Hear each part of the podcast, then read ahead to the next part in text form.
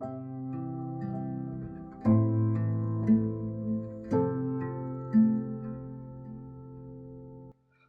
bao giờ các bạn rơi vào một cái cảm giác như thế này?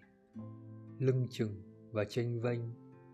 Đôi khi bạn cảm giác như bạn đang không biết mình đang là ai, chuyện gì đang xảy ra và tại sao bạn đang ở đây.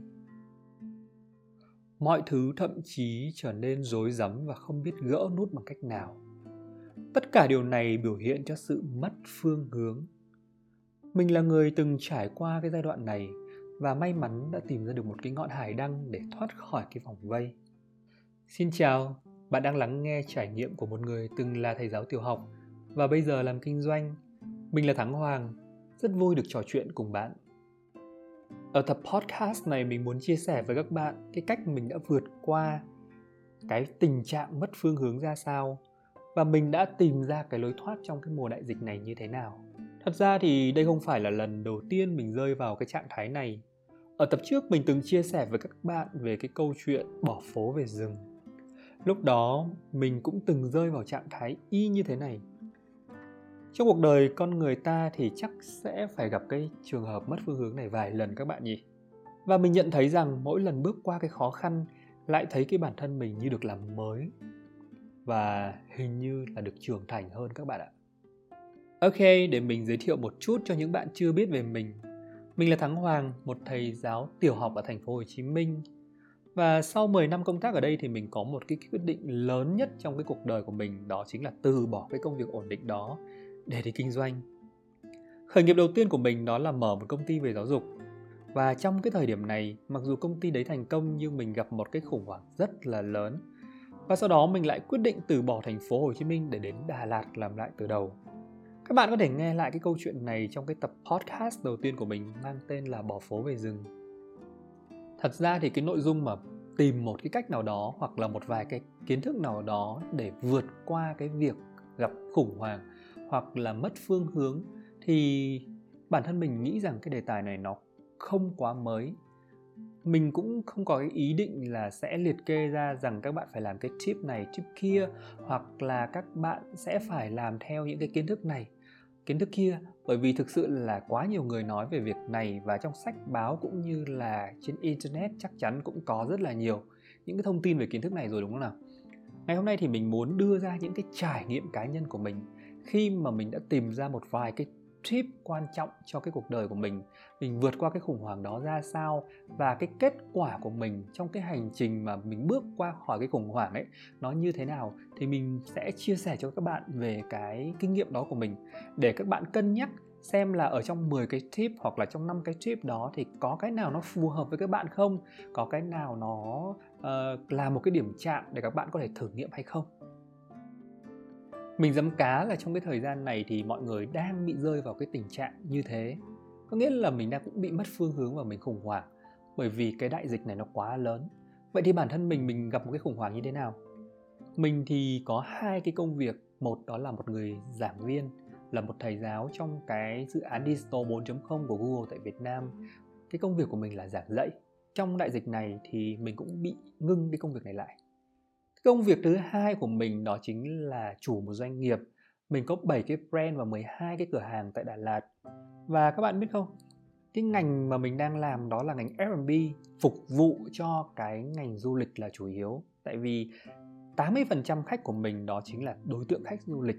Cho nên nó chính là một cái ngành mà bị chịu ảnh hưởng chính của cái mùa dịch này. Thành ra là bỗng chốc từ một người kinh doanh thành công từ một người được đánh giá là 4 năm đã có thể gây dựng ra một cái sự nghiệp với biết bao nhiêu là tâm huyết, biết bao nhiêu là nhân sự và biết bao nhiêu là cái sứ mệnh mà mình từng vẽ nó ra. Mình viết những cái câu chuyện đầy tâm huyết. Vậy thì bỗng nhiên nó có nguy cơ bị trắng tay, nó có nguy cơ bị phá sản giống như 80.000 doanh nghiệp đến thời điểm này của Việt Nam bị phá sản. Và thực sự nó đau lòng và nó làm cho mình à, các bạn có biết không? Nghĩa là cái áp lực của một người chủ doanh nghiệp nó vô cùng lớn. Cái trách nhiệm của mình cái tầm nhìn của mình và tất cả những cái thứ mà mình gây dựng trong vòng 4 năm qua bỗng chốc nó tan tành. Thì mình rơi vào khủng hoảng nặng nề các bạn à, chưa bao giờ mà mình lại uống rượu nhiều như thế và chưa bao giờ mình bị rơi vào cái tình trạng là mất ngủ triền miên như thế. Và nó bị tức tối nó bị kiểu không cam tâm và có những hôm là mình phải rơi cả nước mắt mình bị tức tuổi ấy. Thà nhá, mình chỉ là một ông thầy giáo bình thường, lương ba cọc ba đồng như ngày xưa, hoặc là mình chỉ là một nhân viên quèn ở một công ty nào đó, rồi sau đó mình mất việc thì mình cứ đợi hết dịch rồi mình lại đi xin việc lại. Nhưng mà cái cái thành công, cái thành quả mình đã làm được, nó cũng được đánh giá là tốt, nó cũng được đánh giá là có kết quả. Vì chính kết quả đó mình mới trở thành một giảng viên của một cái dự án lớn của Google tại Việt Nam thì bỗng chốc nó bay mất đấy các bạn. Nó biến thành một tờ giấy trắng đấy, um, nó làm cho mình cảm thấy khủng hoảng nặng nề hơn gấp rất là nhiều lần.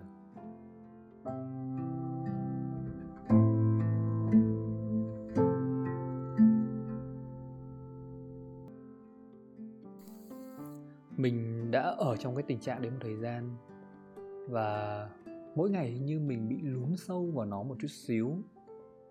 Rồi thời gian qua đi, tình hình dịch bệnh thì càng ngày càng nặng. Một tháng, hai tháng, rồi lại tiếp tục như thế. Và bỗng một ngày mình nhận ra rằng hình như là mình đang bị lún sâu quá nhiều rồi và mình nhận ra rằng cả cái công ty này biết bao nhiêu con người đang chờ đợi mình, biết bao nhiêu con người đang nhìn vào mình. Rồi bạn bè, rồi người thân, rồi cái trách nhiệm với chính cái bản thân mình nữa. Mình có thể bị lún sâu đến bao giờ nữa. Đến một ngày mình tự hỏi mình cái câu hỏi đó và phải thay đổi thôi. Mình quyết định là mình sẽ tìm một cái cách nào đó, lấy lại cái năng lượng tích cực mà mình đã bị mất. Càng khó khăn, mình càng bước qua thì chắc chắn mình sẽ càng trưởng thành. Đấy, tự hỏi mình, rồi tự động viên mình và tự đứng lên. Mình ngồi lấy ra một cái danh sách, những cái đề mục nào mà mình vẫn duy trì để mình có cái năng lượng tích cực mỗi ngày thì mình vẫn tiếp tục mình làm. Còn những cái công việc nào mà mình chưa bao giờ mình đụng tay thì mình thử sức. Đầu tiên là mình quyết định đổi cái chỗ ở của mình. Cái việc này thì không dễ cho những cái nơi khác, bởi vì Đà Lạt thì may mắn vẫn có thể lưu thông được. Và cái nhà mà mình đang ở vốn dĩ là một cái homestay. Mà ngày xưa mình kể cho các bạn, mình ở ngay khu Hòa Bình và kế cà phê Tùng. Mình vô cùng thích cái căn nhà này bởi vì nó nằm ngay trung tâm và chỉ cần một bước thôi là mình có thể đi xuống chợ, rồi mình đi xuống phố, rồi mình có thể lang thang những cái mà mình thích ở Đà Lạt. Nhưng mà mình quyết định mình thay đổi nó, bởi vì trong cái căn nhà này nó quá nhiều những cái năng lượng mà nó đang dìm mình xuống và nó cũng khá là chật trội bởi vì đồ đạc, bởi vì rất là nhiều thứ mà mình bày vẽ ra trong cái căn nhà này. Mình quyết định là mình phải tối giản đi và mình phải thanh lọc cái tâm của mình, cái tinh thần của mình trước và cái vị trí ở là cái điều đầu tiên. Nhắc lại nhá, ở đây là Đà Lạt và mình cũng đang may mắn mình có thể thay đổi được cái vị trí. Thật ra là cái căn nhà đó là mình cũng đang cắt lỗ thôi các bạn. Nó là một cái sản phẩm kinh doanh, nó là một cái homestay và bây giờ mình phải cắt lỗ bằng cách là mình trả lại cái căn nhà đó và mình thanh lý nó đi đấy, thì nó là một công đôi việc. Chứ bây giờ mà các bạn nào nói với mình là mình đang đưa ra một cái năng lượng tích cực và mình đang khuyên mọi người, thì mọi người cũng muốn chuyển nhà chuyển chỗ ở lắm. Nhưng mà làm sao mà làm được? Thì cái này là một cái rất là riêng tư và mình đang có, cho nên là mình cũng chia sẻ với các bạn. Còn cái điều mà mình làm được đây này, là một cái điều rất là hay ho mà mình rất là tâm đắc, đó là mình tập thiền là các bạn ạ đối với cái bản thân mình ý, cái khái niệm ngồi thiền là một cái khái niệm vô cùng xa lạ. Mặc dù mình đã từng học yoga và tham gia cái bộ môn này khá là lâu nhưng mà mỗi lúc mà mình ngồi thiền ấy thì mình không có cảm nhận được những cái điều mà những người hướng dẫn người ta nói cho mình biết. Và phải thú thật trước đó thì mình không có thể tin được rằng là cái kỹ thuật ngồi thiền cái việc điều chỉnh cái hơi thở và cái cái tư duy của mình nó làm cho mình có thể thay đổi được cái sự giận dữ, cái sự bức bách và cái tâm trí của bản thân. Mình không tin vào cái điều đấy, cho nên từ trước giờ mình không làm. Và cả chính cái việc mà nghĩ rằng thiền là cái việc mình ngồi và mình điều chỉnh hơi thở thôi thì mới gọi là thiền, thì nó cũng là một cái tư duy sai. Và trong cái thời điểm đấy thì có một người bạn đã từng gợi ý cho mình một cái lớp thiền khi tham gia cái lớp đấy thì mình mới được đào sâu hơn và mình cảm thấy có hứng thú với cái bộ môn này. Và mình đọc rất là nhiều những cuốn sách của những cái vị thiền sư nổi tiếng. Thì ra thiền nó chính là cái cách để mình cần trôn cái nhịp sống của mình, cái tâm trạng, cái cái suy nghĩ và rất là nhiều cái mình có thể can thiệp đến cái nhân tâm của mình. Chứ không phải là cái hành động ngồi điều chỉnh hơi thở, hướng cái tâm mình vào bên trong không có cái gì là dễ dàng các bạn ạ. Cái thời gian đầu mình tập thiền ấy, mình tập ngồi để mình à, làm theo đúng cái kỹ thuật ấy, nó có quá nhiều thứ rối rắm xảy ra. Ví dụ như là cái thời điểm đấy tự nhiên điện thoại gọi réo rất là nhiều. Rồi những cái sự cố về công ty, cái sự cố trong công việc, rồi sự cố của nhân sự, nó làm cho cái mình bị phân tâm và mình không thể nào control được cái điều mà mình mong muốn. Mình đang muốn giảm căng thẳng, mình đang muốn kiểm soát lo lắng, rồi mình đang muốn vực dậy cái sức khỏe cảm xúc của mình nhưng mà nhiều thứ nó cứ dồn dập tới và nó như một cái thử thách để cho mình thấy rằng cái việc này nó khó khăn. Thế là mình phải phải phải, phải vạch ra một cái chiến lược đó là mình phải lên một cái kế hoạch làm 10 ngày ờ, làm 20 ngày. Mình đặt ra những cái nấc thang mà mình cứ cố gắng mỗi ngày mình ngồi 5 phút 10 phút rồi đến lúc mình ngồi được 30 phút lúc nào không hay và phải thú thật với các bạn là cái tinh thần của mình nó tốt lên rất là nhiều. Mình đặc biệt nhận thức được về cái bản thân mình một cách rõ rệt nhất. Mình đưa ra những cái lý giải những cái lý do để mình cần phải an yên mình cần phải bình yên trong thời điểm này. Mình cần phải có cái năng lượng và mình mới có thể bước qua được tất cả những cái khó khăn mà mình đang gặp phải thời điểm này. Cái thiền nó giống như cái kiểu là mình có thể ngồi lắng nghe được cái cơ thể mình. Mình đang cần cái gì và mình đang uh, phải cứu cái cơ thể mình bằng cách là làm lành cái giá trị cảm xúc. Thực sự lúc đấy cảm thấy vô cùng vui mừng và hạnh phúc. Chỉ qua khoảng 2 tháng thôi thì mình cảm thấy cái tinh thần mình tốt hơn, mình ngủ ngon hơn và người nhà này, bạn bè này, rồi cả đồng nghiệp của mình nữa cũng thấy có sự gần gũi hơn khi nói chuyện với mình và cố gắng loại bỏ những cái khó khăn, những cái tiêu cực để truyền và lan tỏa những cái năng lượng tích cực cho tất cả mọi người.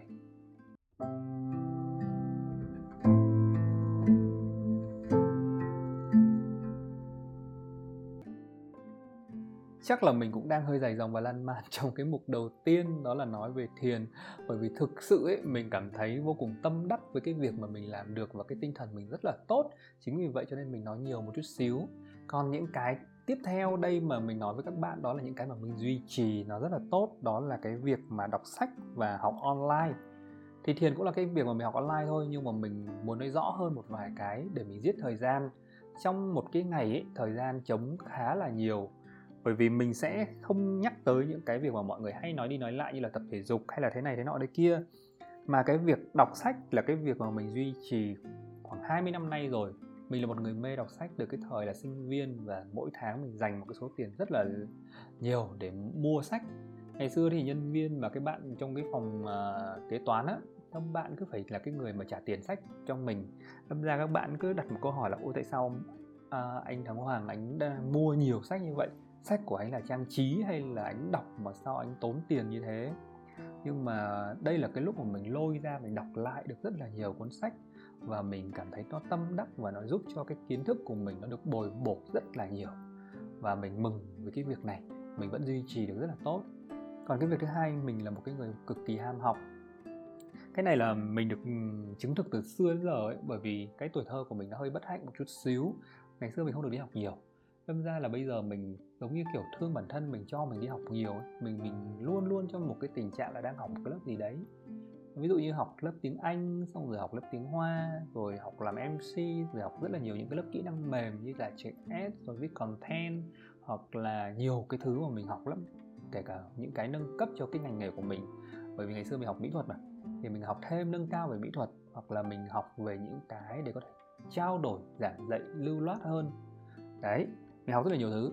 Thì trong cái thời điểm này mình đang học hai cái lớp đó là mình nâng cao cái chương trình ngoại ngữ của mình. À, mình vẫn mong rằng có một cái cơ hội để được đi khắp thế giới. Thì cái tiếng Anh và cái tiếng Hoa là cái mà mình vẫn cố gắng duy trì. Đó là hai cái ngoại ngữ thứ hai của mình. Còn mình vẫn đang cố gắng hoàn thành cái chương trình MBA của một cái trường ở bên Mỹ. Đó là cái chương trình thạc sĩ kinh doanh của mình và trong cái thời điểm này là cái thời điểm mình làm được rất là nhiều cái bài tập mà mình đã từng bỏ qua. Và những cái dự án, những cái chủ đề mà mình từng nghiên cứu nhưng mà mình không thành công trong cái quá trình đi học của mình ấy, thì bây giờ là cái lúc mà mình lại hoàn thành được nó một cách tốt nhất. Mình mừng về cái việc đó. Và đấy, cái việc thiền này, cái việc đọc sách và cái việc học nó kéo, nó giết được khá là nhiều cái thời gian cho mình đâm ra là tự nhiên mình không có còn thời gian để stress và mình cũng không có cái thời gian để mình ngồi mình trầm cảm nữa các bạn ạ. Đấy, hai cái việc mà mình duy trì thì mình nói rất là nhanh bởi vì mình sợ bị dài dòng và kéo dài cái thời lượng của các bạn xem. Nhưng mà ở những cái mục cuối cùng mà mình đang nhắc tới này, là cái mục cũng khá là hay, các bạn thử lắng nghe nha.